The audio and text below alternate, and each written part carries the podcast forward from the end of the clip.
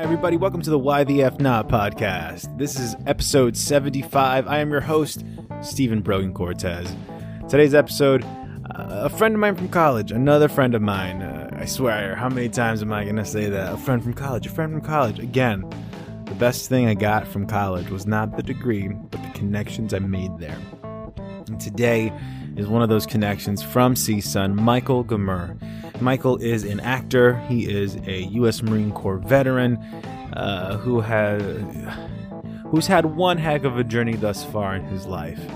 Uh, he's had a Forrest Gump of a journey, uh, and that's and that I only bring that up because because he himself has walked across this great country of ours for veteran awareness and and we didn't even we barely talked about that there's so much we talked about in this episode we barely even touched on that uh, so sit back relax and enjoy the why the f not podcast with michael Gamer.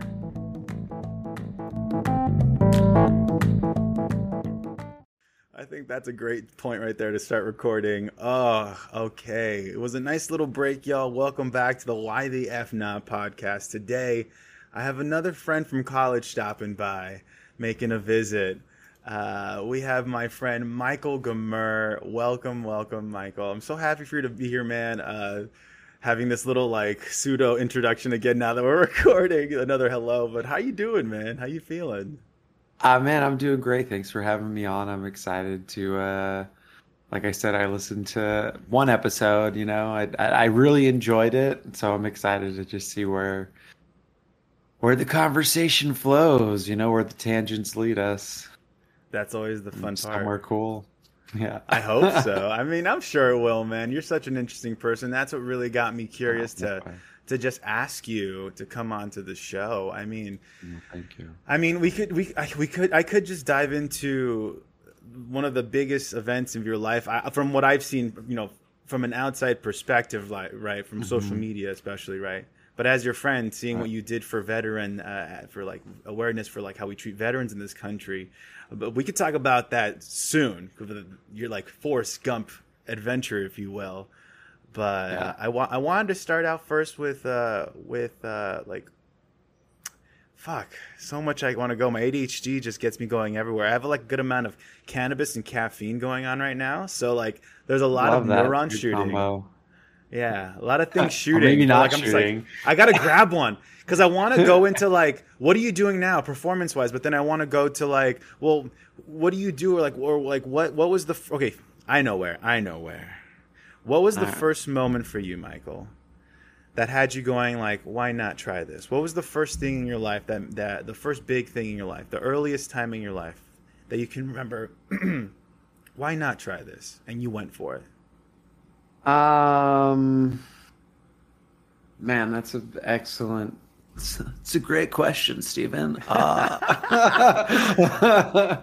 excellent, most excellent. Um, yeah, why not go for this? Um, the most vivid thing that pops out, um, the first, the earliest I can remember really saying that is um, I was in North Carolina. I was in my school, my MOS school, Marine Occupational Specialties um, School, uh, to become an electrical engineer. Uh, very fancy way of saying I worked on generators, basically anything with anything that had electricity or diesel engine, which generators have both of those. So uh, that was right. our main thing. And the school commander, whatever the fuck his title was, um, I knew that he was going to ask who wants to be the class, who wants to be a class leader. And like whoever rose their hand first was going to get to do it. And it was you're in front of like all these Marines at this point. You know, we, we were fresh Marines, maybe two months into the Marine Corps. Uh, no, probably uh, like two months into the Marine Corps. And as soon as he asked, I was like, I have to do this. Like, I just have to. Cause like, what if I don't? So as soon as he asked, I just like shot my hand up and he was like, all right, you. And I was like, fuck my life. What did I just do?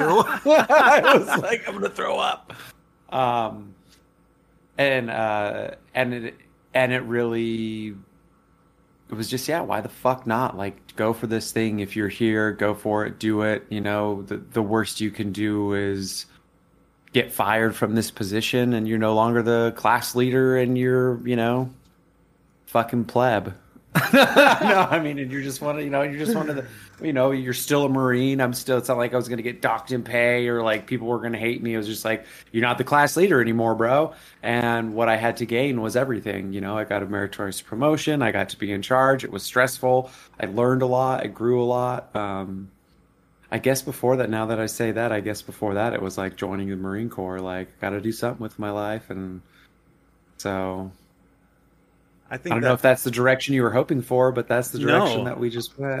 like I said before, man, there was like neuron shoot. I, there's stuff shooting up in my head here, my noggin. You know what I mean? But I, I uh-huh. love uh-huh. where we where where we started off here with this question and your response because we, I get a really nice understanding, like even better, right, of the kind of person you are.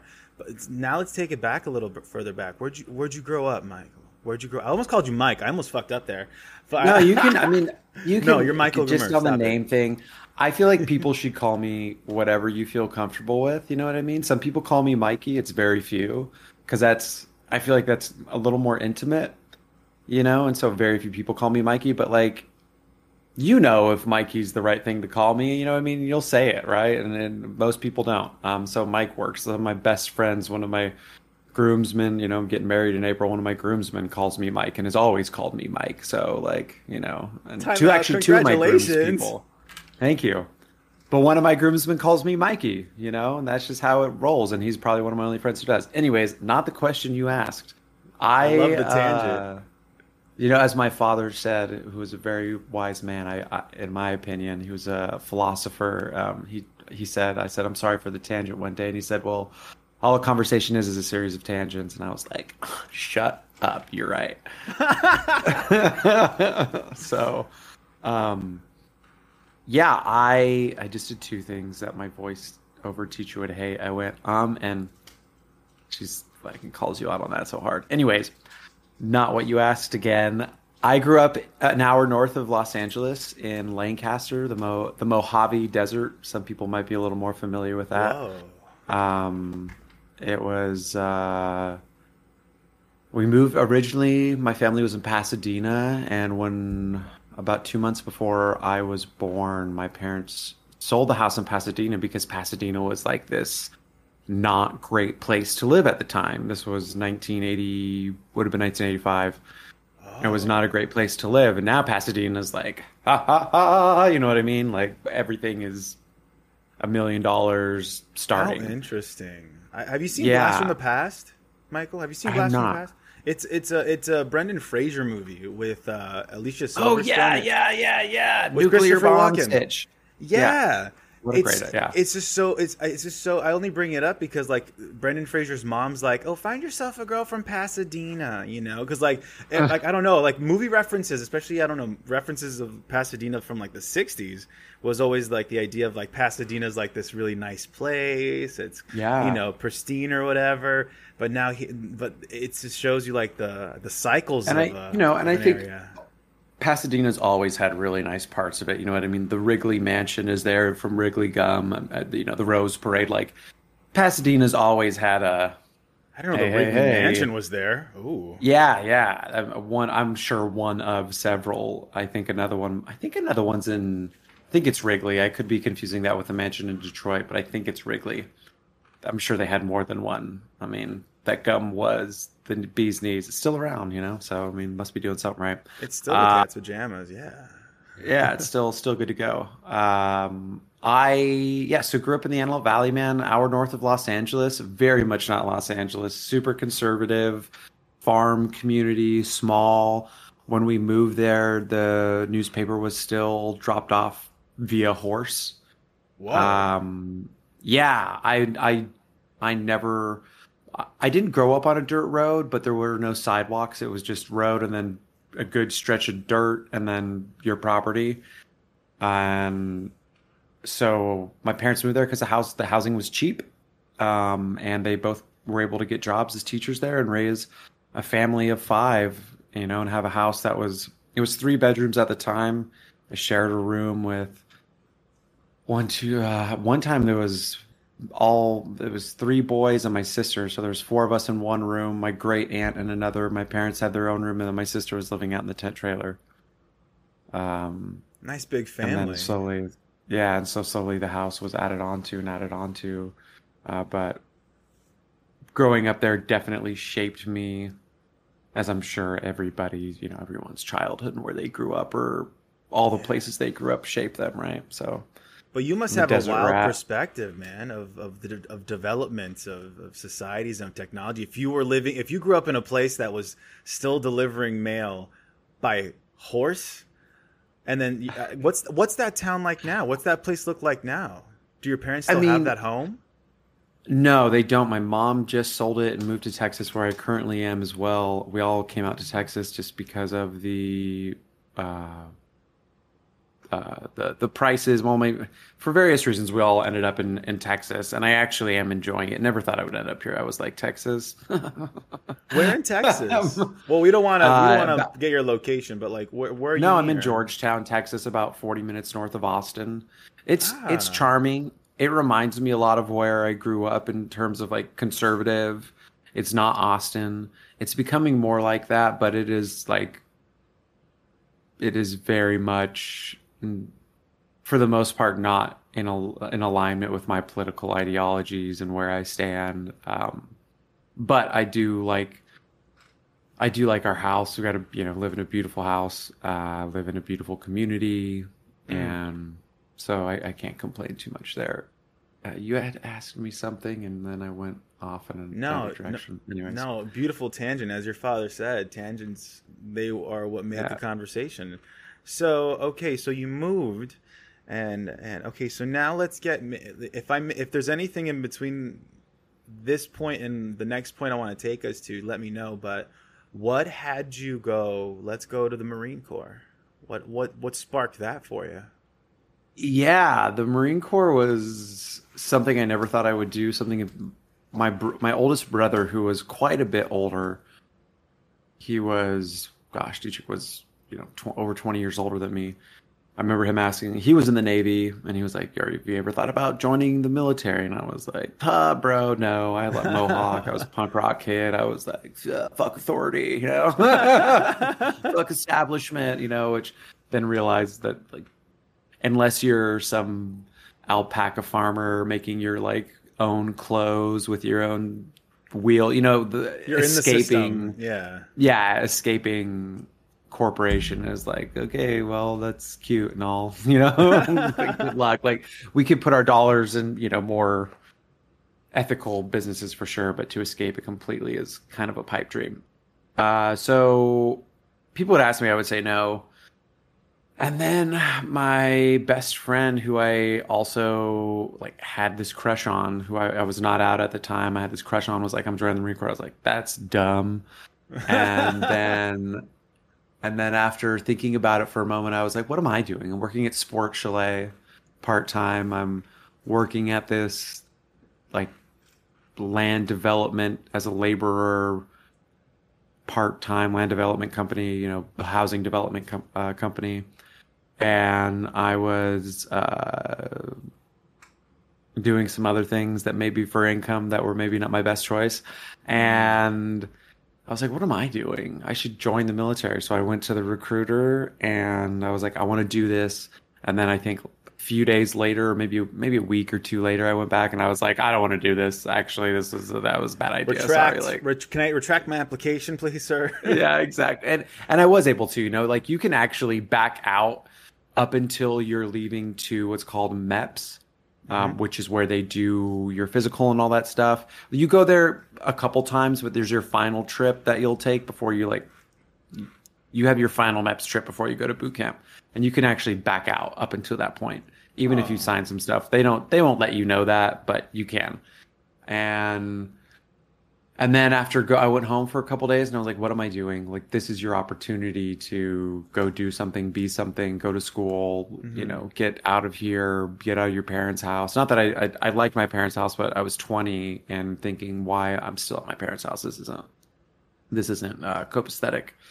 And so I went back and I was like, hey, I want to go as soon as I possibly can. And two weeks later, Boom. Yeah, it was supposed to be three weeks, but then they were like, "We'll give you a fifty thousand dollar college bonus," which I was like, "If you go a week earlier," and I was like, "Cool, yeah, fifty grand, I'm gonna go anyways. Let's do it," you know.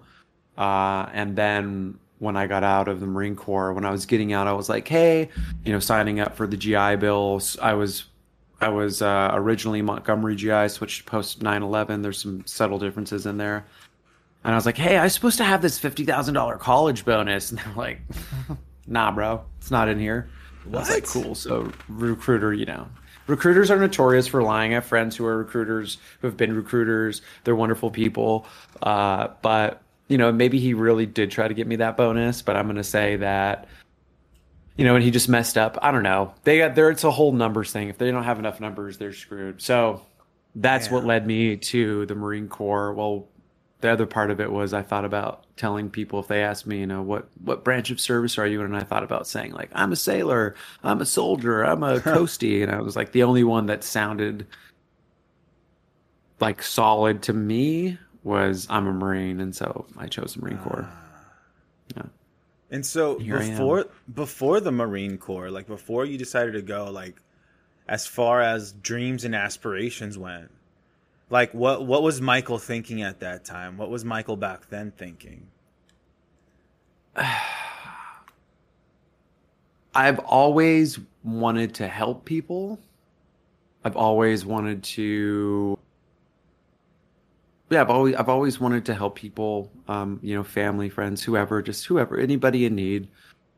Um, but I I didn't have any specific goals, and I was 20 years old with no goals, no direction, no nothing. You know, I remember when I was 18, my mom was like, "We're not going to be able to, we're not going to be able to afford college for you. Like, college is not a thing." And I was, even though I had two parents who had higher educations and were, who had higher had higher educations, yeah, and, and were in education, you know, were teachers mm-hmm. school going to school was never like a thing. Uh, you know what school are you going to go to? What do you want to be when you grow you know? It was there was never any of that. And i don't know if that's because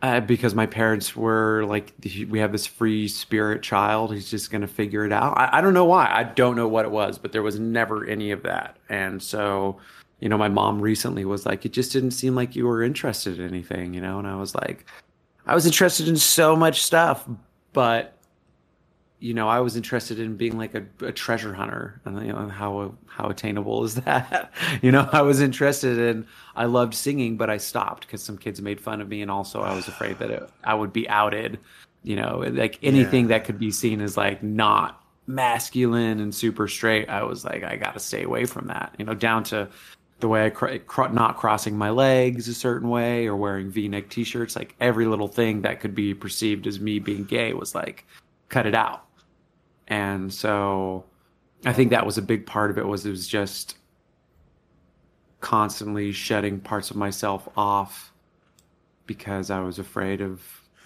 of being of someone people knowing i was gay and and and yeah that that really definitely shaped uh, a lot of my a lot of my life and continues to you know good or bad it continues to. Yeah, I like to So- think of it as like like we have like these gardens that's that's our lives, right? And then like all these little things that we get like little dreams maybe or little things we start liking, they're like little seeds in our garden that we make, right? And we Mhm. can sometimes tend to those gardens ourselves and water them and do what we can, right? But sometimes people shit all over your garden, you know, and like it's like what why are you pissing on my garden here? It's like this is my little singing Yeah. seed. Like what's going on? yeah they just yeah they're It just does a lot dumping salt someone. Yeah, Yeah. yeah. and it makes that makes the soil like infertile, and you're just like, I wanted to sing, but now these motherfuckers over here are making me feel so self conscious. How am I supposed to get better and learn? Like, yeah, Yeah. it's. But you know, I, like, mean, it, for Please. for every you know when when when one direction is closed off, you know, forever or for a short period of time, then you know, then then you're forced to pivot and choose another direction, right? I mm-hmm. mean, so and I and I don't regret where my life has taken me at all. I mean, it's taken me to some. It's taken me. I've met so many amazing people and traveled and you know had all kinds of cool shit happen. So I'm not I'm not I'm No not hating on my yeah I'm not hating on the life that I've had. It's it's been amazing. The experiences you fortunate. had shaped who you are today. You know, we, you can't look at them as good or bad, like you said. It's just you took turns, you took choices, man, and you seem like Yeah. a wonderful human being. Just from my perspective, you. seem like you've turned out like a very pleasant, uh, upstanding human being. I try to be. I try to be. People are always, whenever people find out I was in the Marine Corps, they're like, "No way, I can't see it." They're like, "You're too nice. Your hair's too long," and da da da da da. And I'm like, "Yeah, well, I used to be a short-haired asshole. I mean, I wasn't an asshole, but I didn't. I wasn't mincing words with people. You know, it's like I was. mm, I was not afraid to choose someone out and make them cry. yeah, you know, for better or for worse. I look at that. I look back on that, and I'm like, oof, ooh. Ah. Maybe some of those weren't my best choices, but you're growing, you know, you're you were- learning. yeah, you're young. You know, as young, you're a young kid in charge of other young kids, but you're you're literally in charge of everything about their life, and you're you barely have anything figured out. And even at 36, you, the, you know, the older I get, I realize, you know, the line from Game of Thrones, "You know nothing, Jon Snow." The older I get, the more I realize I know nothing. Yes, know? so true, So- so true. yeah. So, So- true. And I love Yeah. to see also from just from the little you've shared of your of your of your journey in life, right? I like seeing your your aesthetically your journey. Like you used to be this punk kid, you said, right? Like a mohawk. Yeah. And then you went to the Marine Corps, got all like clean cut, right? Probably got like the Yeah. clean cut haircut, all that, whatever. And now looking like sunshine out of Remember the Titans, man. yeah, and I'm about to cut I this mop it. off pretty soon, so it's about to go back to short-haired Michael. Got to book some commercials. Hey, all right. no one's looking for a sunshine out there for commercials. You know, I mean, I you know, this is one of those one of those things, right? I'm, as I'm sure you understand, uh, in the world of acting, your aesthetic matters, and Yeah. you're when you're when when when we're not booking we're like what is it? Why am i not booking? And one of the first things i'm turning to is my hair. Maybe my hair is holding me back maybe it's not.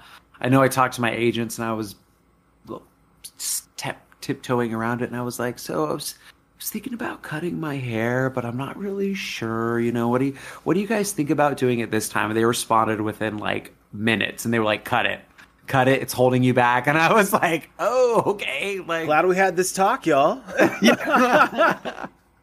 Was like, but thank you for letting me express myself and like find this on my own, which I actually do really appreciate about them. But yeah, Yeah, and at least when you asked, they were they were honest and they weren't just yes people who were just like, no, no, no, no, you look great, you look great. No, you want it, you look great. They were like right, they were upfront with you.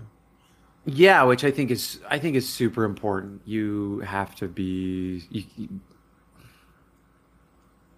you know the, the your yes person can be like your mom, you know, and even a mom should be able to tell you like, hey, you're making some choices right now that are not your best choices. But I feel like you have to be surrounded by people who are gonna be real with you. You don't have to be an asshole about it, Yeah, no. but tell you the truth. You know, and if it's a yes, great. Tell me it's a yes. But if it's a no, then I need to know because I'm not trying to walk around with, you know, mustard or whatever on my face and everyone's like, No, you look great, Michael. Mustard's really in right now. Like, no, it's fucking not. Why would you say that? You know? it's like the emperor's new clothes. Yeah, ex- exactly. You know, how many stories are there naked. about that? Yeah, you're just gonna walk Yeah. around naked. Everyone's like, oh, you look great. Don't worry about it. So Yeah. talking about acting, talking about acting, you have Marine Corps. hmm When, where, where did acting come from? Where, when did that start? Where did the Why the F not start for that? The real why the F not started after the Marine Corps when I was talking to my parents and I was talking about wanting to sing and act and they were like you should definitely go do this my dad was like you're not gonna get younger and he was he was my dad was super real he was scott That's very, was that's a about- very grounded answer. How old were you at this Yeah. point? Like, you're not getting younger, son. If you want to do this, do it now. yeah, I was, I was, yeah, I was 26, you know, and I was, fr- I was fresh out of the Marine Corps, fresh out of Afghanistan. Um, and he was like, "You're not getting younger, and like, the time is, you know, this is your time." He always would tell that, always tell me that this is your time, this is your time, Michael, this is your time. And so I was supposed to go to CSUN as a kinesiology major and I called them like the next week and was like, um, I, I want to switch to theater. Can I do that? And they were like, sure. And then I showed up to an audition for, I was auditioning for Constantine and the Seagull. oh my Larry gosh, Biederman. the seagull. Yeah, and I was at the little theater. This was my first audition, you know. I, God, it was. How did this what go? A hot, what a hot mess I was. I walk in. I do first. I learned a monologue from the Seagull as Constantine, which is like weird enough in and of itself, right? Auditioning for the role with the role, like. Not saying that you can't do it, but maybe that's not your best choice. You know, like and there's I- like I know something about there's something about like yeah you don't know about it you're a little naive because you don't know but there's something like charmingly arrogant about that just being like i'm just gonna do this and i memorized it i'm not supposed to do that my bad i did it though Hi. yeah. And I walk in and he was like, okay, what are you doing? And I was like, I'm doing a mono, I'm doing, you know, Constantine from the Seagull. Like, what was larry's reaction to that I mean, he was, I think he, I can't remember. I think he had like a little bit of like a, okay, you know, his smile that he always has, his little smirk of like, "Ah, this ought to be interesting. And so he's like, okay, you know, go ahead. He asked me a couple questions. Go ahead, begin. And I'm facing, you know, I'm on the stage facing out, right? It's like center stage facing out. And as soon as he tells me to start, I immediately do like not a 45, but like a 60 degree turn to the right. So I'm a almost facing like directly. I'm almost facing directly, uh, you know, stage left, stage, yeah, stage right. And, um, towards that, that And double it- door exit by the yeah, I'm like, uh, basically, I'm just facing the wall and I deliver this monologue to the fucking wall. and he's like, "Great." bold And then years later, you know, not years later. One of my like? Years later. years it was later like two years. cal state northridge Beeman came Yeah. back two years. It was two years. It was about a year and a half later, and I'm auditioning for Pinter Tea Party, and I'm Larry at one point was like, "Why didn't you? Why didn't you audition for?" For you know the seagull, why weren't you in the seagull? You know, why didn't you audition? And I was like, I was just like, yeah, I don't know. Good, good, really good question, Larry. I don't know. I was just like, I'm not about to like rehash this. How I face the wall, you know. we're just gonna forget that was- that that was a fever Yeah. dream Yeah, yeah, we're just gonna let that go. But before that, my mother was a professional opera singer, and so music and That's where it came from. theater were very much in my house. Yeah, and we used to put on little circuses and plays. Me and my siblings when we were younger in the backyard, and I, my mom taught the theater music program at the elementary school that she taught at, and I went to third through eighth grade, and and did a couple things there but then like i said earlier after after some unfortunate incidents of um being made fun of i was like this isn't for me bye but yeah that was that was really where it started. I mean everything is a song in my house was a song growing up. Everything was a song. Crossing the street there was a song for crossing the street. Our phone number our address saying thank you. Um like a song for for everything. Learning your name uh i mean. That's so charming. Yeah, yeah, it, it, it really was. Looking back, I I really realized how how fortunate I was to have all of that, to be surrounded by music and to be surrounded by opera and classical music and um, yeah, just really I've I've I've had a very privileged life. Not saying it's been you know hasn't all been roses. It's been it's been some really some some some major tragedies, but I've really had Yeah. a very a very privileged life. Um, I feel sorry for those people that made fun of you, those kids that made fun of you, because they didn't know the joy that came from singing. You know, that's all it was. They made them feel uncomfortable, or they just thought, "Oh, that's different. That's not what I was Yeah, told was I'm- cool or tough." Yeah, yeah, I, yeah. I mean, I definitely, I just, I, yeah, I, I, my heart breaks for them and what they were experiencing and how difficult Mm. their life had to have been because that's, they were in a place where one, they weren't exposed to it, and two, it wasn't okay. So anything that they were feeling had to be suppressed, and you know, when that, when you're suppressing who you are, then that it can kind of jump out in nasty ways towards other people, you know. So more than feeling sad for myself about, oh, they, you know, because I'm here aware of it and fine, and I'm like, I hope that I hope that they were able to do the same and understand that like whatever inclinations they had towards music or whatever it was that they were and are now in a place where they can express that because how unfortunate to live a life without being able to be yourself. It's a very sad and angry life. Yeah, very sad and angry. Speaking of I like suppressing your identity, like once was there like what was it like for you? Like like the point you came out because you were talking about how you weren't out yet before like the Marine Corps and all that stuff. What was it like Yeah. for you like per like at like as like an artist, as like a person trying to figure out who they are, you know, what they want to do? What did coming out do for you? I, uh, coming out allowed me to be happy for the first time in a long time. I remember after I came out, I was like, "Oh, this is what happiness feels like. This is How what it feels like to be happy." I was 26.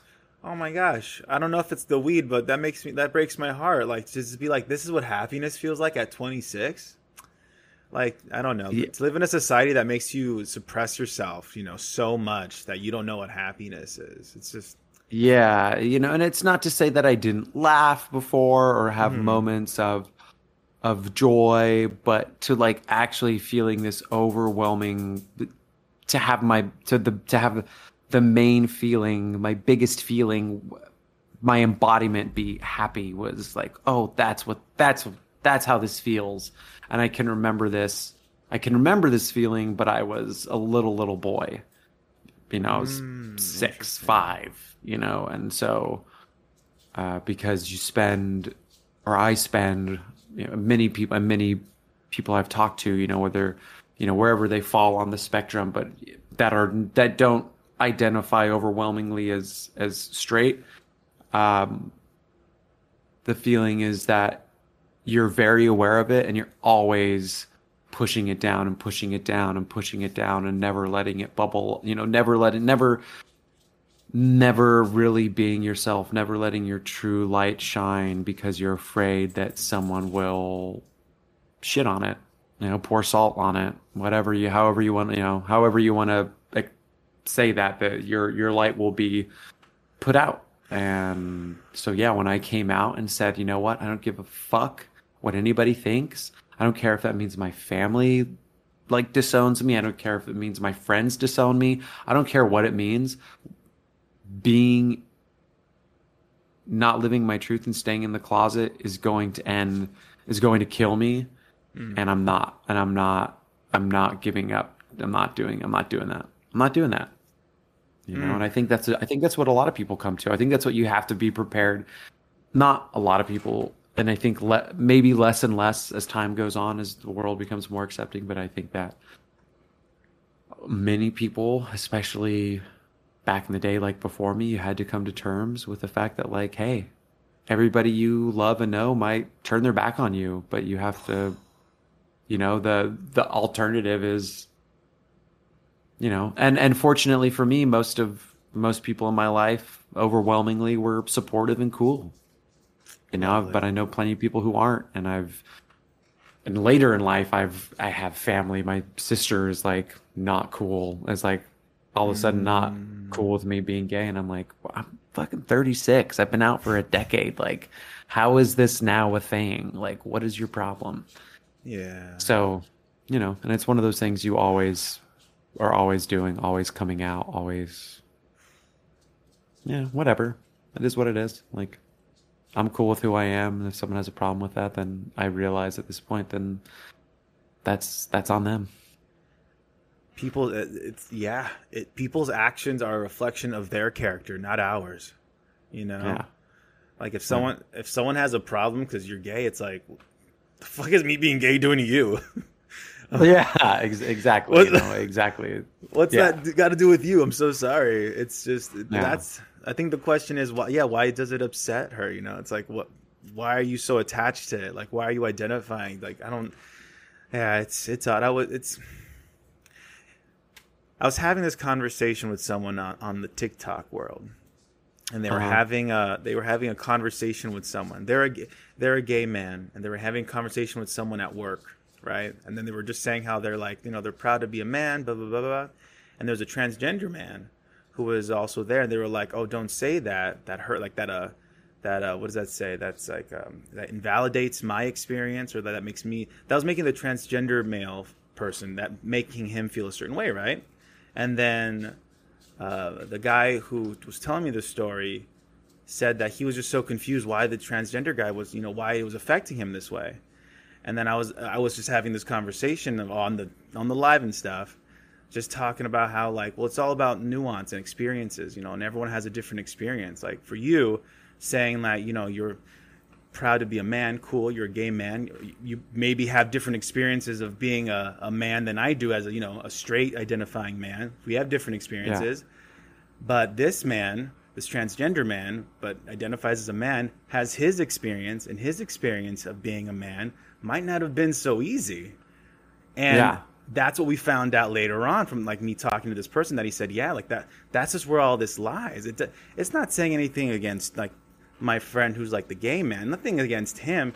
It, it- it's all about having that conversation and understanding that the transgender guy, he's just trying to express that. It just makes him feel a certain way, you know, because it wasn't easy for him to say, "I'm a man," you know. And it's Yeah.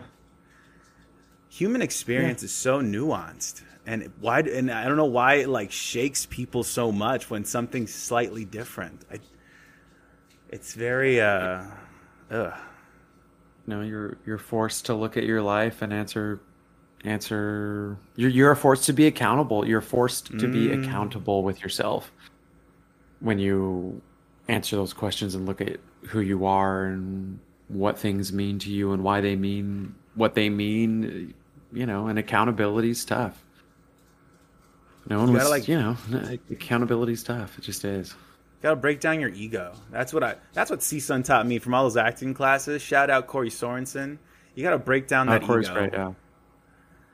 Yeah, yeah. I mean, yeah, um, yeah, yeah, yeah. just to be able to have a conversation just to like allow yourself to be taken away by tangents to be like a open to other people's opinions and thoughts you know you have to be you have to let that ego down let yourself flow yeah, to not always be right, oh which is, yeah. that's it right there. I feel like, yeah, but that's a that's a big part of the ego is wanting to be right. And it was interesting because I think I think it was in a conversation I was having with you leading up to this. You I you were explaining something to me. I was explaining something to you. I I don't rem- I don't remember, but it was probably something that you knew about, and or maybe it was when I was listening to you. Damn it! Now I can't remember. Either way, the point of the story is if you said, "Hey, Michael, right, I'm going in for an audition," you're like, "Hey, Michael, just wanted to let you know you have to slate at the beginning of an audition." I can be like, "Yeah, I know, bro. Like I've done thousands of auditions. I know." You know, hmm. because I'm afraid that if I say, "Oh, thanks for that information," then all of a sudden I've given away something because it hmm. makes it seem as though I didn't know that information and somehow that degrades me as an actor, which means that I'm, you know, I'm not right. I'm not. And it's just like, nah, man. You just you can you can know a thing and thank someone for telling you something that you've already known. Like it doesn't you know, it's not gonna affect whatever it is you're doing. Or it shouldn't. That's something I struggle with, not just as an actor, but just as a person. Just like when when I'm talking to Stephanie, my girlfriend, right, and like she's just telling me something, and like my ego tries to get in there and feel like, like why is she telling me this? I know what it, I know what it is, but it's like no, just she needs, to, just listen to her. Shut up, you know, just be Yeah. Uh, and it's tough man but we have to it's one of the you know it's one of those one of those things that i i feel like being an actor has taught me is being aware you know being being present as they say uh, but being being aware and and making choices, right? Making, I remember Larry, Larry again being like, that's a non choice. And I was like, it can't be a non choice. I had to, there's some sort of choice built in this. But what he mean is, I was being, I wasn't being specific with my choice. I was just making a generalized choice instead of, mm. Instead of, you know, the, that cloud shaped like a blob. Well, what's the blob look like? It doesn't look like you know that cloud is shaped shaped like a blob that looks like a dog. You know, it's more more specific. I feel like that's such an elementary explanation, but yeah, those specific choices are very important, and not only in acting but in our everyday life and paying attention to those specific things that are happening in our life. I hope that's not confusing for people when they're listening to it. That might be. I feel like I got a little confused for a second. So I love where you're like, taking it. No, I love where you're taking it. No, because you can learn so much from theater, especially about choices. Like I had a theater mm-hmm. teacher myself who said, not about the right choice or the or the wrong choice. Just make a choice. Make a choice. Right. Yeah. Yeah, and, and I think that is where it has to start. You know, there is there is no there is no good or bad there's just there's the choice you make and and for my favorite analogy of it was listening to someone talking about an artist painting something mm-hmm. and what they were saying is with every stroke of the brush they are destroying the painting but they're also creating or giving life to something new right because right. once you've put a mark on a piece of canvas like that piece of canvas now has a mark and it will affect every other stroke you make. And, you know, not a good or bad way, but it's going to affect it and it's going to change it. So it's not the same canvas it was before that stroke. Yeah. Life's like a like a canvas, bro. We're the oil paint. Enjoy the strokes, man. Enjoy the strokes, bro but I, I do think that there's something important to be to be learned from that. That you know, it it's like I I think a lot about, and I I don't feel bad, but it, it's strange to say. And my older brother passed away in 2017. My oldest brother, um, so and my father passed away in 2000. Oh, thank you. My and my father passed away in 2014, and a lot of things, you know, with death is such a final final thing mm-hmm. and and heartbreaking you know especially when it, when it's someone you love and care about and who's a big part of your life uh, it's heartbreaking when anybody dies it, but we feel it more when it's someone that we knew you know and, and can and can recall those you know recall what their voice sounded like what their hugs felt like what their hand felt like, what their the what they smelled like. Yeah. yeah, yeah, their essence. And I miss them both dearly and there was a lot of shit that has happened since they've passed that I wish they were around for and could have helped with and, and all those things. But at the same time, their passing and the lessons that I learned through that have brought me to where I am now, and I don't. I'm I'm happy with where I am now. You know what a what a one what a waste of their life it would be if they passed away and nothing was learned and gained and nothing was my life didn't progress in some sort of positive direction like what a what a how tragic would that be you know that's just a tragedy on top of a tragedy and um uh, then there was a second point I was going to make the tragedy of not learning anything from their life, but also not being happy with where I'm at. You right. know, just being so stuck in it with like, oh, they're gone and now I have nothing. It's like, well, then, then what the fuck is the point? Why, why like learn, move forward, you know, and, and in the best way you can. And everybody does that differently. And that was another tangent. But I love it. No, I love it. Death is a subject people are really scared to talk about. You know, they like it's something else they like to push away and suppress, but it's it's just as much as part of life. as life is. Yeah, I mean, yeah, it's it's the it's your only guarantee. I mean, right? As, as we've all heard that before. It's you know, death is the only guarantee in life, eh, and taxes and as yeah, taxes. but yeah, it, it it is it is true. I mean, it's true, and Steve Jobs, you know, whether you know, I won't speak to whether he was a good or bad person but I will say that he delivered a great speech to the graduating class of Stanford in like 2013 or whatever year it was in his commencement address. And he said, you know, it's the cycle, you know, out with the old and with the new. And that's as it should be. Like that gives way to new ideas, to new things, to new, to progress, you know? And progress is progress is is tied to learning. And i remember having a conversation with my dad about you know when you're i was like the moment i was fucking i don't know I, was, I don't know how old i was. I was like 19 i thought i knew so much. And i was like the moment you're born is like the day that you begin to die my dad was like what the fuck are you talking okay about?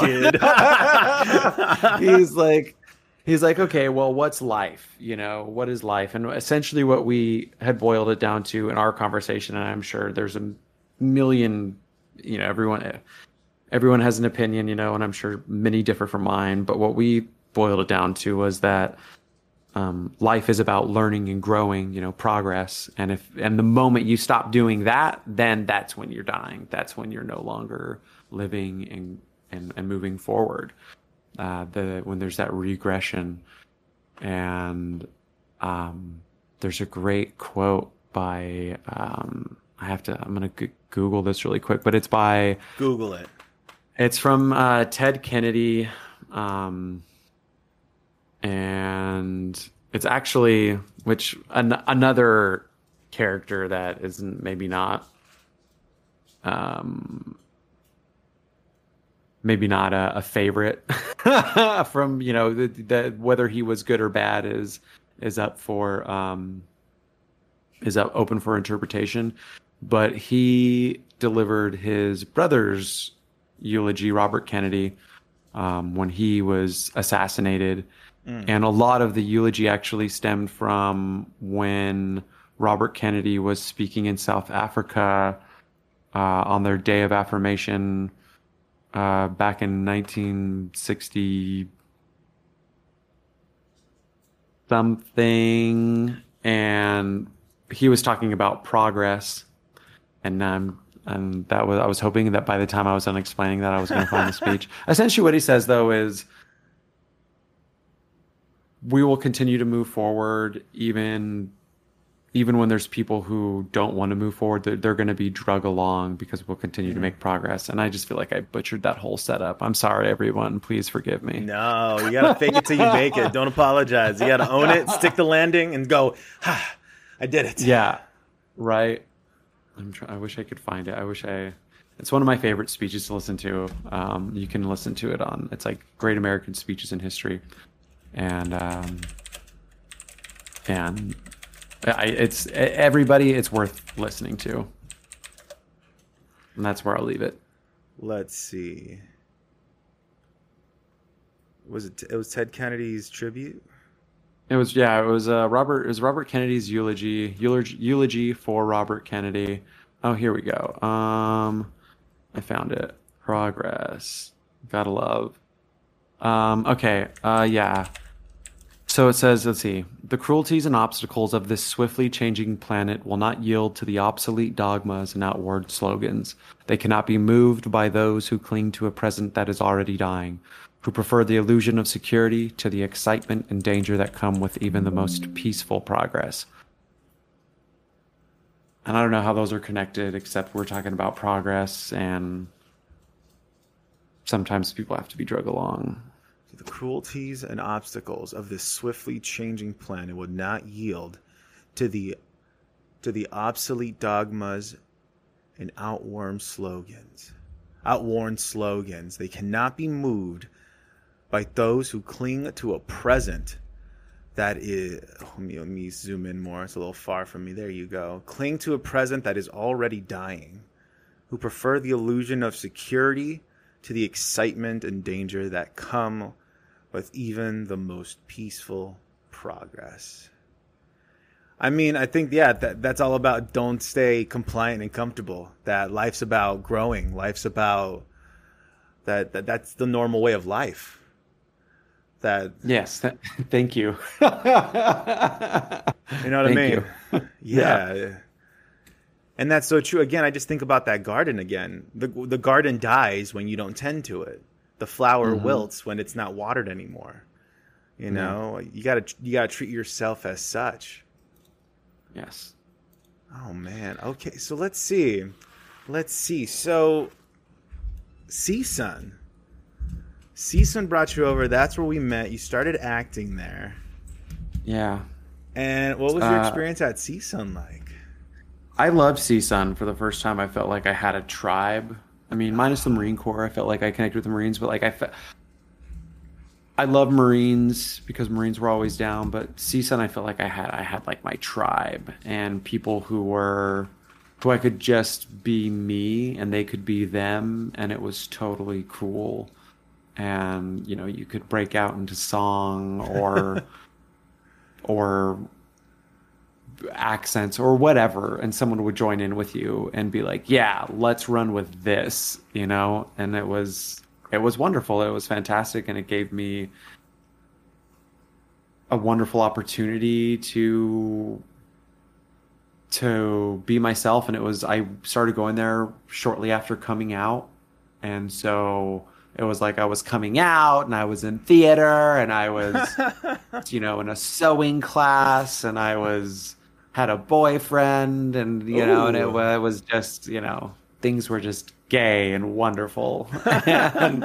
And, and i went to my first pride and it was it was fantastic. And uh, and so many wonderful teachers there and so much opportunity. And i appreciated the fact that it was not a bfa because i am a person who likes to have the broad experience and so I feel like I, I mostly focused on acting, but I also there was set design and stage management and dancing and here's how you're gonna sew some shit and make a backpack and make a shirt and make hats and you know all of those wonderful and here's you know uh, Elizabeth taught us uh, taught my class my when when I was doing it she was the one teaching the architecture class which I use on the regular on a regular basis. You know, Doric, Ionic, Corinthian. You know, like she taught us, you know, the different columns and so much useful information that had I not been in that environment, I would have. I would have never had it. I would have never been exposed to it if I was just focused on acting. And not to say, not to knock anybody who went to a BFA program and is living their best BFA life. Like that is the journey that some people want and need. Some people want to be that specific, you know. And I, like I said, specific is good, uh, but I, I like to have my specificities broad, you know. And maybe that's why I'm not a series regular on something right now. I don't know, um, but, but uh, you know, I am happy with my life, and I live in a beautiful home, and have great friends. So like, feel like I'm doing something right. Yeah. Well, just having the opportunity to go out for opportunities, right? That's that alone is like, and like you're not struggling. Like, like you said, you have a- you have your come, you have your home, you got your family, you got free friends, you're engaged. Like, hey, the series regular, that's gonna come. That's gonna come. Yeah. That- the universe knows that you know a wedding coming. Come on, you you want to book a gig now and a wedding? No. Universe is like Michael, go get married and then come back. ABC will call, maybe Hulu, Netflix. I don't know. I mean, any of them. I'll I'll take all. I'll take all of them. any, Any and all all of them. of Whoever wants whoever wants to knock on my door. It's uh we're in Georgetown. Um I was gonna say Yeah, I- that's what makes that's what makes uh, not Netflix fucking CSUN's theater program because I wasn't a theater major at CSUN, but I did Right. know I did know a lot of you know the theater majors and like what theater majors what y'all were doing because like all you were my friends because we all did shows together. But th- I thought that's what was really cool about the theater program there because I know there were a good amount of students who were like, oh, I wish I did more focus on musical theater or more focus on acting, and it's like, yeah, that's fair to want that, but then there's schools for that. but CSUN's not the school for that. You know, CSUN's the school that you can perform, like you'll have opportunities, but you'll also have a chance to again learn how to plot a light set, right? You know, light designing, set designing, like Yeah. you were saying. You know, the And- things you learn from I think I- there. Yeah, and I and I think especially for people who are I mean, not that I was some old person, you know, I was 26 or 27, graduated at 29, so not like I was some old goat walking into Maybe I'm Hello, everyone. Hi, everyone. I'm Michael, Yeah. Marine Corps veteran. And, yeah, but I did, you know, I did walk in with a, a different life experience than other people. You know, I was 29. I, you know, I was in the Marine Corps. I'd been to Afghanistan, um, and not that those are better or worse than anyone else's life experience, but they are different experiences than a lot of people are going to have. And so with everyone being 19, 18, 20, you know, basically eight, somewhere between eight, 17, but probably 18 to 22, I had a little bit better idea of what I wanted and a little bit better idea of how to go about it. Mm-hmm. And I was able to connect with the professors and the faculty and understand that you know they're my they they are my friends. They were my friends now. They you know the ones who were my friends then or continue to be my friends and wonderful but I knew I understood how to how to how to work it a little bit more you know and understand like if this is what you want then this is how you go about it you know and I did that. And so I was able to even I was able to have experiences that maybe other people weren't able to have. Like I was in there for you know Donald Petrie coming through and teaching the advanced acting for camera class. And you know Donald Ooh. Petrie was you know you know I mean he's directed some some you know movies we all know and have seen and so I was able to get in on there. The one semester that he you know I think the one and only semester that that class was taught I was able to get in on it. Um, even though I may not have had like the prereqs because I You're cool with the faculty. because I because I yeah because I because I because I maneuvered you know like not trying to I, I feel like it's you know I, I feel like it makes me sound like I'm such a user like some, some like nefarious purposes. Uh but I I- I don't think it was quite that. It was more just understanding um I don't know if it was I don't think I, I necessarily went into it with the intention of like I'm going to use this person but it was like I was able to connect with them and I liked connecting with them because there was Right. something that professors were offering me in terms of um, friendship that I that maybe I wasn't getting from, you know, the younger younger crowd. You know, May, I- um, may I take a shot in the dark here?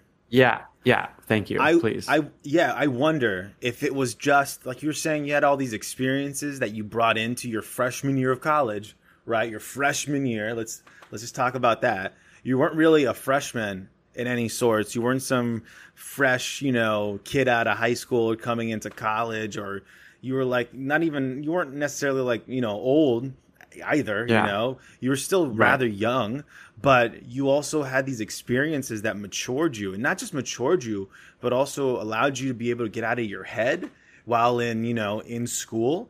And when every compared to everyone else in your in your class of that year, right? Especially all the other freshmen that are coming in, right? They're a little bit less experienced in life, and and just saying that maybe they just came out of high school, or maybe Yeah. Or maybe they didn't they weren't in the marine corps and they didn't just come out of afghanistan. And, and they're still in a, they're in a different place growth wise than you are you know? And Yeah. not good or bad again just you know just just different. And i wonder if that just allowed you to just live outside of your head more than everyone else? Like speaking for me my freshman year i'm nervous i'm anxious. How am i going to connect with my teachers? Because the teachers are some of your biggest assets in school. Like Yeah. you're having trouble with school with like the workload talk to your teacher they can help you out you know like they'll, they'll give you leeway you just got to talk to them. But we never get that as students. Well for me you know as a younger when i was a younger student like my freshman year i'm just too nervous. I'm, I'm in my head i'm insecure. But i wonder if you just had a better sense of self of who you were especially i don't know were you already out by the time you got into csun? Yeah, I was out, and I was actually I was actually a junior because I'd been going to Oh, a uh, junior, excuse community college. Yeah. Um, I don't know if that makes a difference. I just yeah. but you're still new to the school like you're still Mhm. new Oh, to, oh like, yeah, new brand, yeah, you brand know? new. Yeah. So, and but still, you didn't let that stop you or hold you back from just making connections. Not just because here's the thing. Let's not make it sound like you were just making connections with teachers here, just trying to figure out the best classes and shit. Like you were hanging out with people. Like you were like soaking Yeah. it all in and shit. Like we got to hang out. I wasn't even like you know. Yeah. We got to hang out in the green room, the celestial Yeah. place that is the green room. Yeah. I just think you what you had a leg up on is just a better sense of self. You were out of your head more, maybe, especially coming Yeah. out. You know, grasping that identity, and then that allowed you just to connect more with people. I don't think you were a user. I just think you were naturally connecting. Yeah, and I, I think that's kind of who I've al- who I've always been, especially especially after coming out. Like I've been able to just kind of let a lot of things go and just be myself. And I love connecting with people and finding people and talking to people and and seeing seeing who you know how can I connect this person to that person to help them get what they want. You know what I mean? What they're what they're striving for. Um, and trying to use that more and more as I get older. You know, who do I know who can do this thing that so and so needs, um, which is great for like producing and whatnot, Mm-hmm. um, mm-hmm. which I oh, which I also enjoy. oh my gosh. Well, we're about to hit an hour in, and you just threw in that you'd like to do producing. Uh, but I think Yeah. that this might be a good time uh, to. Uh, I'm not holding you back from anything, am I? No, not at all. I'm no. I've I've got about an hour before I need to be anywhere. All right, lovely. So, uh, so you said you listened to uh, the last episode with Tom, right? So you listened to the whole thing. I did, yeah. I did, yeah. So you saw at the end, we got the, our lovely segment here at the Why the F Not podcast, our Inside the Actor Studio segment, if you will. Uh, have you ever watched Inside the Actor Studio? I have, yeah. I mean, great, like great, like yeah. I mean, I just got I just Yeah. got to mention it so so so I don't get like sued by Bravo if they're still around. If they're like, "Yo, you stole those questions," I'm like, "Motherfucker, it's a question." I'm just I'm giving him credit. James Lipton, rest Yeah. in peace. Rest in peace, my dude. Uh, but these questions, I love them. They're deceptively Yeah. simple. It's a great way to get to know someone. Uh, Yes. And uh, are you ready to go? I think it's a great time to get it started. Yeah, man. I think I think yeah, I think so. I've I've I've, I've thought about a couple of them, and I'm like, stop thinking about it. I remember Christine Menzies used to always be like, "Stop being clever, Michael." And what she meant was like, stop thinking, like, stop trying to come up with your answers and come up with the way you're going to do it. Just like sit in the moment. So it's been tough, but I've been trying. Like, just let the natural response, that natural choice come out. Yeah. All right. You're on stage right now with these questions, Michael. Here you go. Let's make a choice. First question is What is your favorite word? Oh. Um.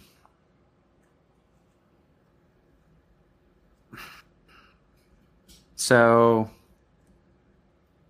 my favorite word as like a fun thing to say is dope and scraptacular blastic, which is not a, a real word, but what are you know word no, no words that, wait, real. Time, that counts. Say that one more time, please. uh, so I can dope soak and it in. scrap, dopin scraptacular blastic, and it was something my friend said when I was younger, and it was just to explain like something was awesome, and I've always really enjoyed that word and the joy that it brings me, um, but also the word that I, a word that my favorite word in terms of why what I think is important is compassion. I think that is I think that is one of our one of the most important words that is out there, and I think yeah, compassion. Dig it. Sorry, I, I, I stole two, but whatever. Rules are meant to be broken. Am I right? Do it. Yeah, why not? Take it up, man. I love it. All right. Thank you. Thank you. Yeah. Next question What is your least favorite word? My least favorite word is really anything that a person uses that gives away their power or makes it makes them makes essentially making themselves small and right now that word and for a while it's been just hmm. I people say, I, I just wanted, I just wanted to ask you something. I just wanted this. I just wanted, I just, I just, I just, I just, I just. When it's like, no, what you, you don't just want something. You know what you want. You know what you want. You know what you want to ask. You know what you need, but you're throwing out just as a way to get as a caveat you know as a as a it's not it's basically saying it's not a big deal it doesn't really matter don't worry about it like if you can't i'm i'm totally fine and i feel like that word gets used a lot. Just as a very powerful word and people use it i think more often than not to give away their power. And were as my father would say I'm full of quotes from my father uh, but as he would always say you know the the english language is, is specific. And people don't think of it as being specific necessarily. People think of specificity in terms of numbers but words are specific. In the english language any language really you know it, it is specific and i don't like to give away my power i do it you know but i i i when i hear people giving away their power i'm like you don't have to give away like you don't have to do that Yeah. Wonderful answer. Thank you. I, at least it's an answer i don't know how wonderful No, very. It, it was very, uh, as uh, as you would say, it, t- it was very titillating. I liked it. there i am there i am giving away some power good job michael um, we all do it right I think I, I think it's almost as, it's similar to when people like apologize when they don't need to. You know what I mean? Like, mm-hmm mm-hmm it's yeah like it's that sense of giving power away. Yeah, it's the same thing in an email of being when at the you know in an email when you're like, uh, but if you don't want to, it's totally cool, and it's like no, fuck that, like it's not cool, and if you don't want to do this, then you tell me no, Mm-hmm. because this is what I need and this is what I want. Ask for what you ask for what you need and what you want. Don't ask for what you think someone's willing to give.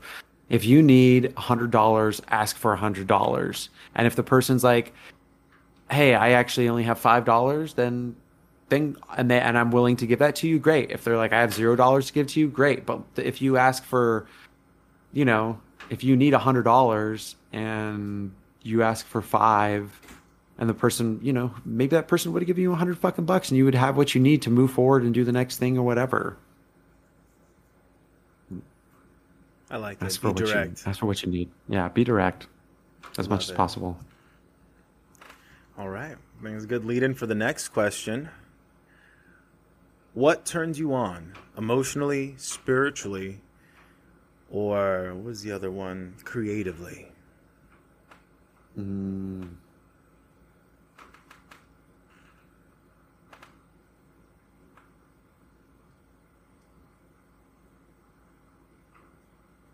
Man, what turns me on? Um, that wow. Uh, I don't know. I'm having such a hard time with this. What turns me on? Um,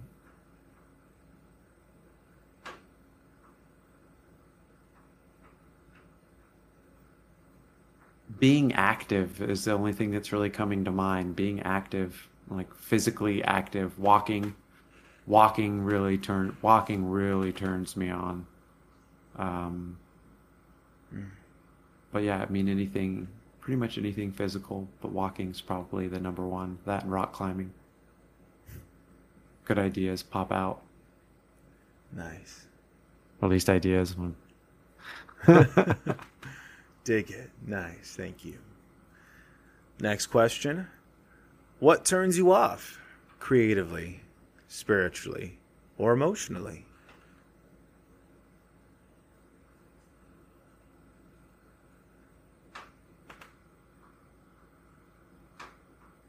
I mean, the opposite of movement, not moving, but also the biggest turnoff for me in life is a lot people not being considerate of other people, of just not being considerate. I think it's we we all do it at some point. We're not considerate, or we all decide have a moment where we decide what I want or need is more important than the negative effect it's going to have on someone else right? We all, uh, we all, every single day are making those choices. But I think it's very important, especially as an actor, to be considerate because it means that you're in the moment and thinking about what your choices are doing and how they are affecting the people, the earth, the animals, everything around you. So, a lack of consideration is a huge, huge, huge, huge, huge turn off for me. Mm. Wonderful. Thank you. Thank you. Likewise. Oh, thank you. All right. Next question. What sound or noise do you love?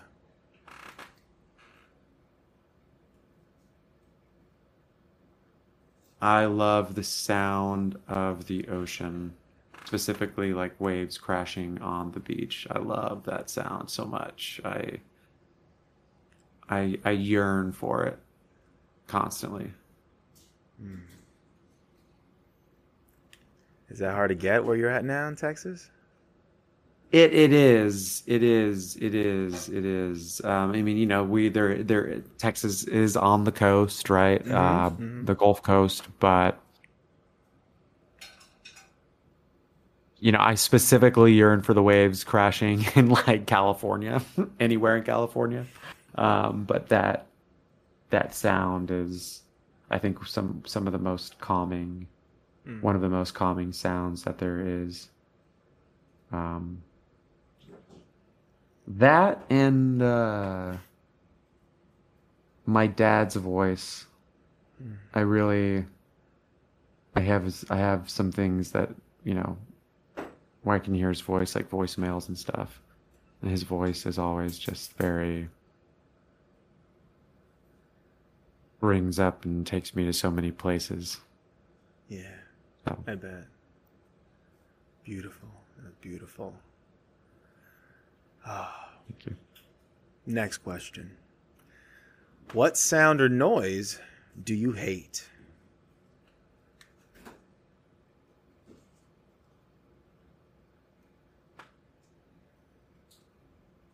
Mm.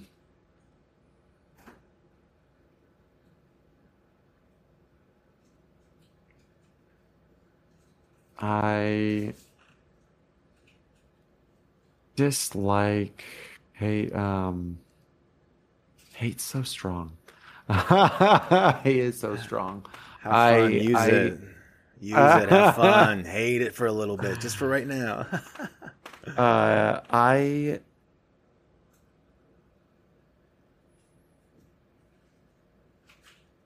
I hmm.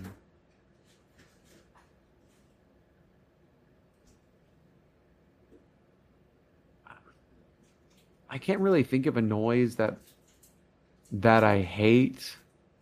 Like if I hear it anytime. I mean, minus like I, I feel like chalk nails on a chalkboard. Like I don't really. I don't think there's ever a time in my life where I'm like, I could do this. Uh, or any like loud, scrapey, screechy noises that hurt my ears. Yeah, I don't. I mean, I guess I guess that's the closest I would come to like this is a noise that I can't stand. But I feel like the hating of a noise is. I feel like there's a tolerance for everything in any moment. Like you know, maybe the at some point, like being when I'm tired and someone's nagging me, then that's the noise that I'm like, fucking stop. I don't want to fucking hear it. You know, like I, I feel like that's a situational thing, and it depends on where I'm at. You know, but I guess yeah, nails on a chalkboard, loud screeching sounds are like, don't fucking do that. yeah.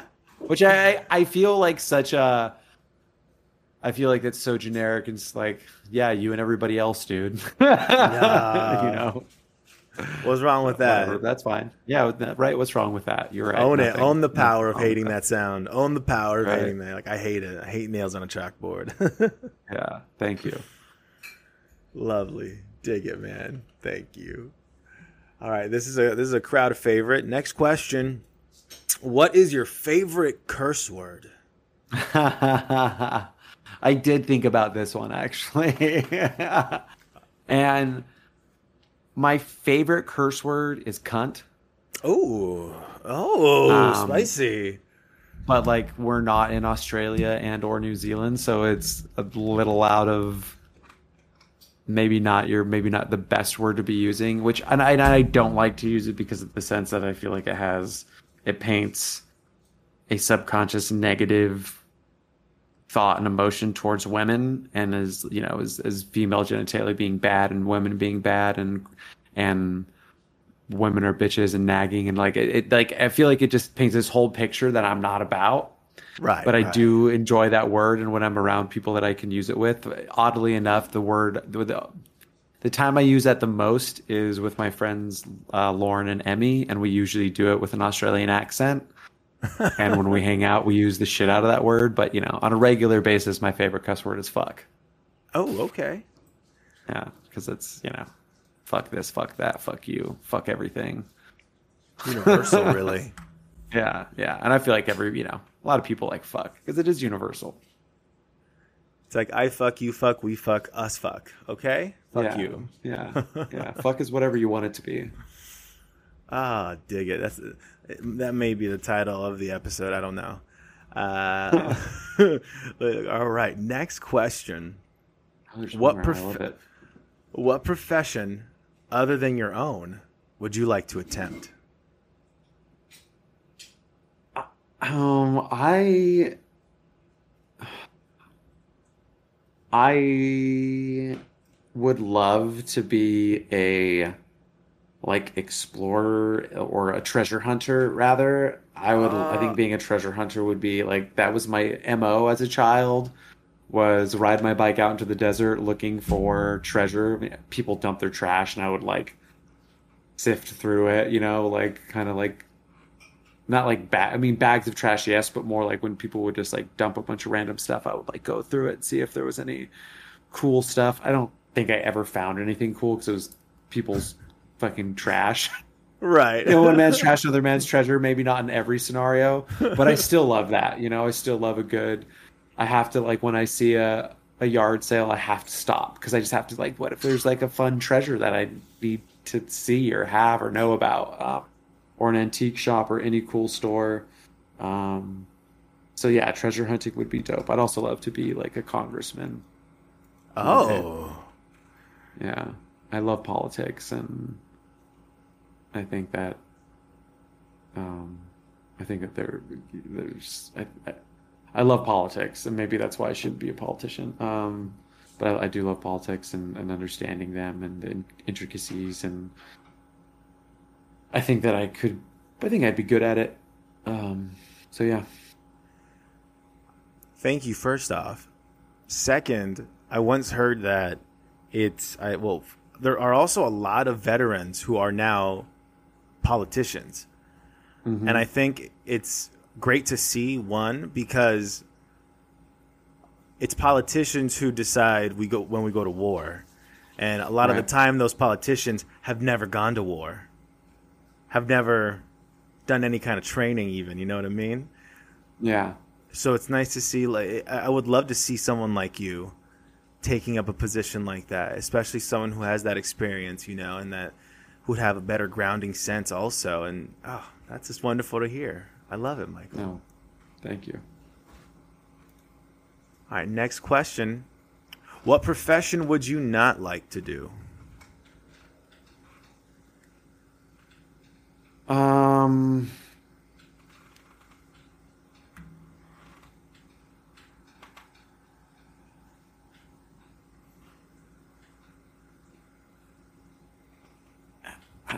Something where I feel like I'm I'm doing more harm. And anything, I, I can't think of something specific right now, but essentially any profession where I would I feel like I'm doing more harm than than good, where there's not an opportunity to give back in some way um,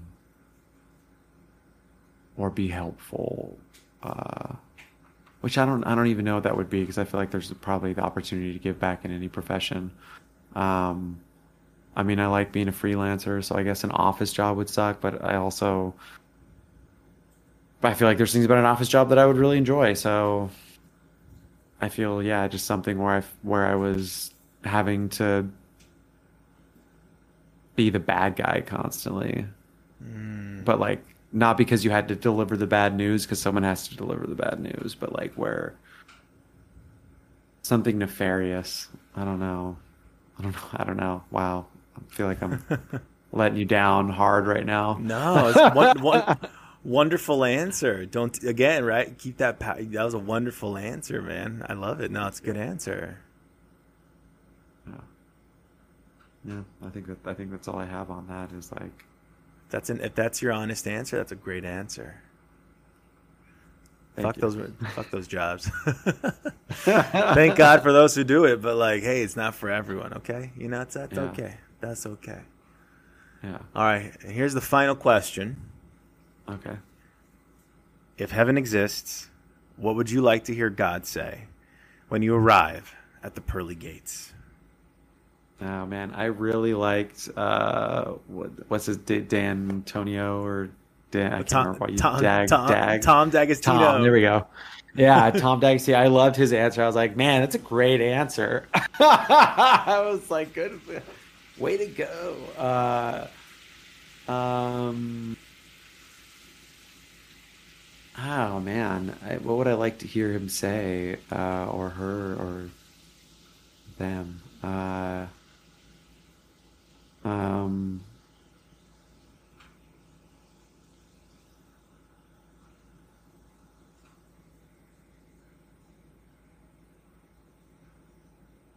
I don't know. Hopefully, good to see you. Let's talk. Let's have coffee sometime. Like, I would just love to have a conversation.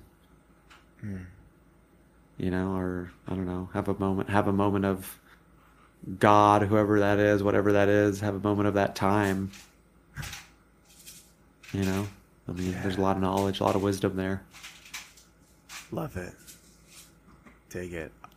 Well, we did it, Michael. We got to the end of the podcast. Your All first right. appearance on the Why the F Not podcast. You got through the questions. We got through the through the interview. Thank you for the great conversation. And now Thank we've you. gone to the portion of the show. If there's anything you would like, if there's anything you're doing right now, I know you're still active, acting and whatnot. If there's anything you'd like to just let the world know that you're in, please let them know.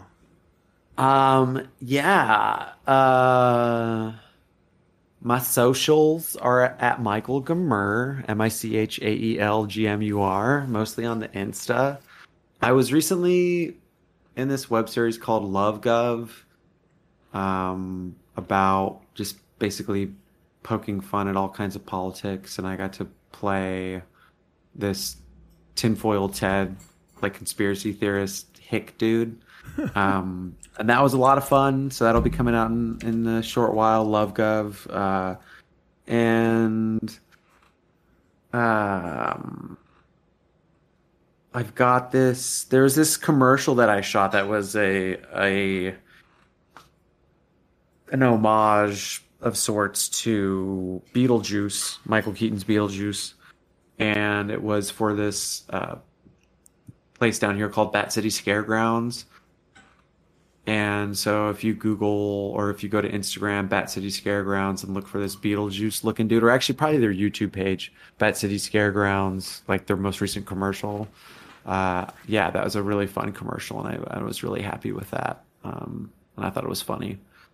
Um, yeah, I mean, we've got some other stuff coming up, but mostly indie stuff. I don't know where it's going to be found or where you're going to find it or any of that stuff, but yeah. Google Michael Gmur, you know, this whole treasure trove of weird shit. Go become a treasure explorer yourself. Go go find the treasures of Michael Gomera on the internet. yeah, yeah, it's, it'll get weird. All right. Well, hey, thank you so much, man. Thank you. Thank Yeah, you. welcome, thank you. let's cut out of here and then we can go and I can go pee now. I have to pee so bad. I don't know about you. I got to pee so bad. Right before, right before. Look yeah. at that. We're almost getting like boom.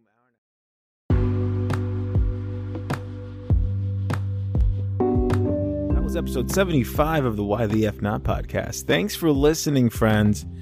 Uh, if you would like to stay in touch with everything Michael Gmur is up to, all of his socials will be in the description below, as well as all the other projects he has been working on, including his work with Bat City Scaregrounds. Uh, and uh, Google his name, Michael Gmur. You know, like the way I ask y'all to Google my name, Google his name. It's always a fun little treasure hunt, right? Just go see what you find there.